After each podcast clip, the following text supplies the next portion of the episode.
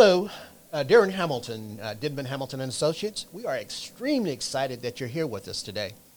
We have a great topic to talk about.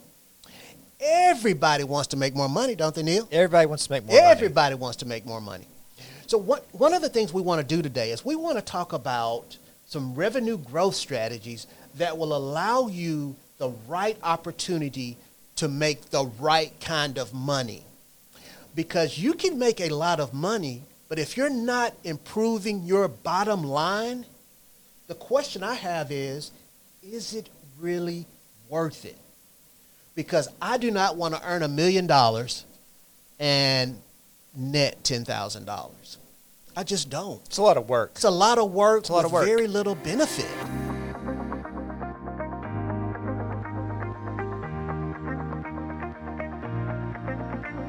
So what we're going to do today is we're going to talk about some things that will allow you to make more money, but the bigger thing is we're going to improve your bottom line, your cash flow and the money that you have to do the things that you like to do. So one of the things we want to start talking about is when is the last time you actually looked at your product or service offerings? You know, a lot of businesses that have been in business for a while, mm-hmm. and hey, let's let's be honest, we've had these discussions recently. You had the same product for years and years and years. It's worked. Yep. Why change it? Why change? But in today's market, we think you've got to be able to go in and add new products, Yep.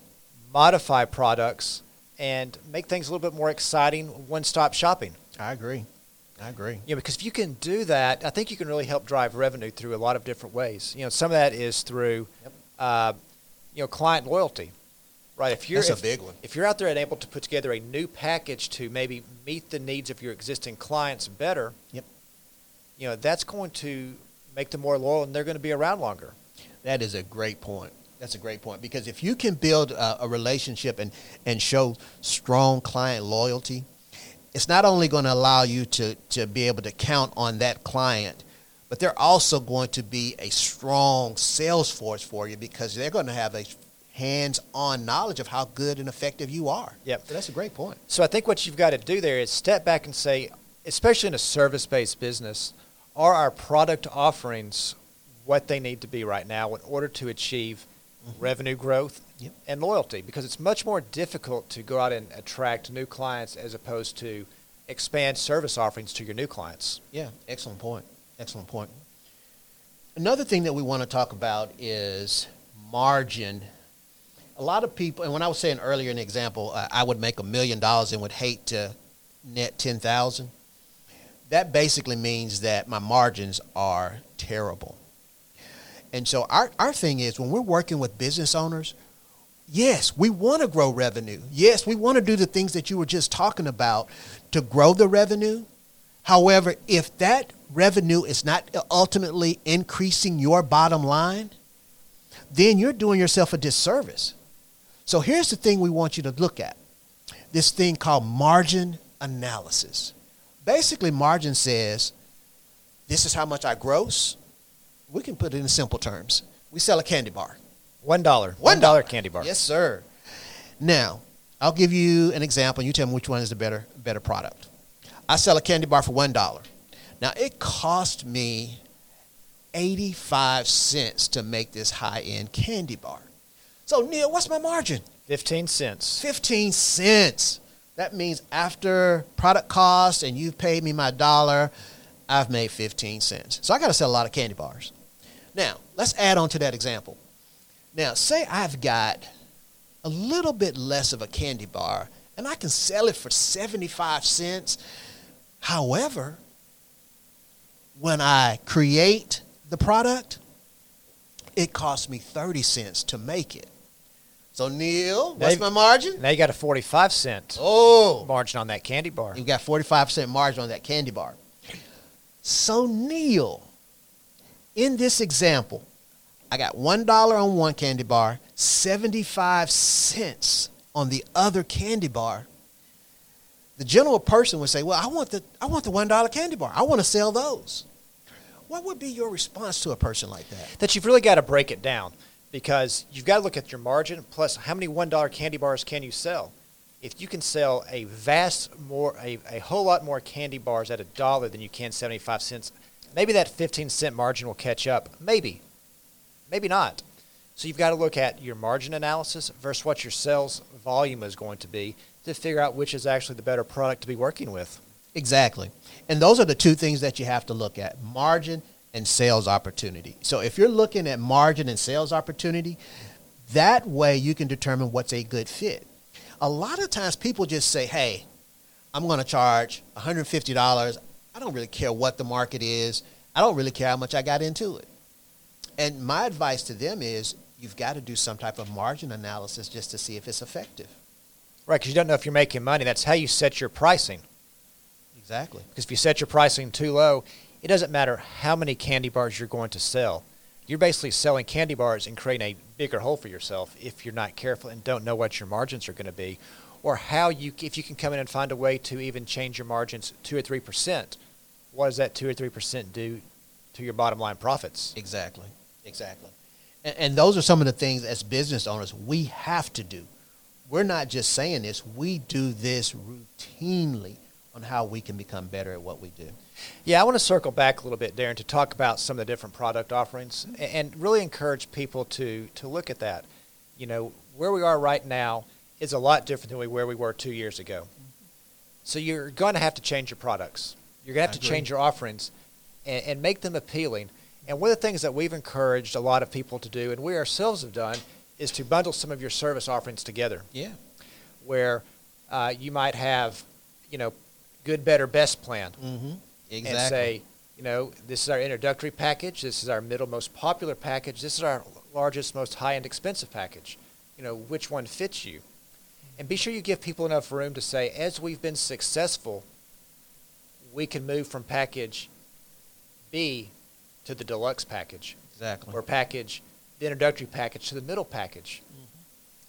So be, be looking that- at those. I 'cause I think think that- you've got some efficiencies in there based off what you're doing. Because I think there's people out there that, well, I- don't think I know because we've done a lot of it. we've we've packaged, Mm-hmm. you know, and people are wanting to say if I can get it all done in one spot and I can see the value added service, Mhm. it's going to help drive your revenue with no more incremental cost, which is going to yield you a higher margin. Exactly. And I, I was just going to say, I think also with those uh, service offerings and the packages that you mentioned, it allows your client to, to have a position of, okay, I'm at this level now. It gives them a room to grow and elevate, and you provide them that that place for growth. I think it's a great a great way to do things. like one of the packages that we've got put together that I think's been very successful, and anybody could do this in any business, is we've put together yeah. What we're calling a business advisory package, where that's going Mm-hmm. to include, you know, this margin analysis we've talked about. Mhm. It's going to include budgeting, which we've talked about in previous podcasts. It is going to include your tax planning, which I believe was in the last podcast. Yep. And what we're doing is we're giving it in one pricing structure. So that way, there's it's very clear. This is what you get for this particular price. Exactly. Um, it helps us. It helps you. It, yeah, it truly is a win-win for both the business owner and and the client. So uh, I'm a big advocate of that. Opportunities for expansion and growth. I think this is where a lot of people can really significantly grow revenue. I think it's about planning. You know, we use that P word a lot because I think planning is the very baseline of what we have to do as business owners. And one of the things we can do is plan for growth. If you can expand in the right way, it leads to growth. However, planning means I do research. Planning means I do due diligence in trying to identify which products meet the needs of people in the marketplace. This is not what planning is.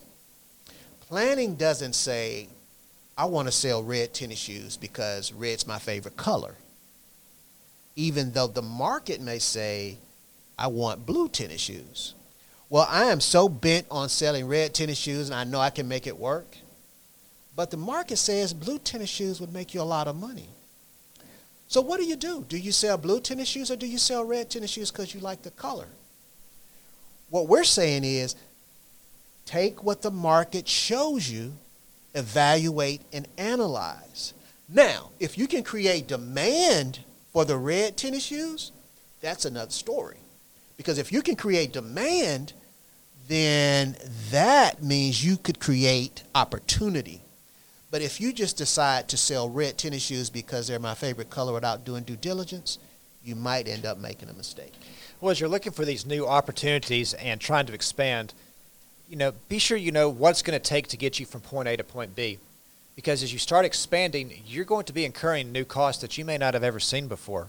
Exactly. You may be adding, you know, different employees that, you know, may be triggering different insurance structures um, that may want different types of retirement plans, which we've talked about in previous podcasts. Yep. So be sure you know what these costs are going to be.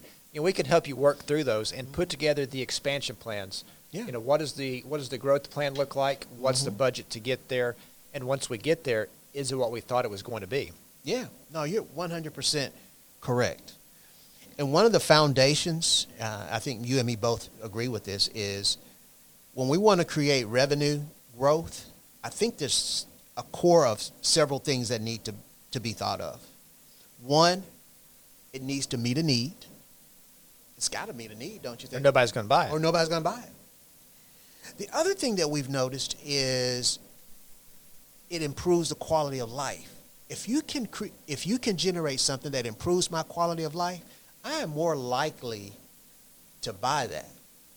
So those are some things that we really got to look at as we evaluate how do we generate more revenue growth. But the key thing is all revenue is not good all revenue is not good. So So I I think that's important. Is maybe not all revenue is not good because it could cost you more to generate that revenue than it's going to make you. right. Um, and you've got to be able to work through that and, and realize that because it sounds great to say that I've got a two million dollar business, but you may be more profitable at a one point five million dollar business. well said. Well said. So with that, we'd like to wrap up our Innovation in Business podcast and invite you back uh, for the upcoming episodes that we have. This is Neil Denman and Darren Hamilton signing off. Thank you all.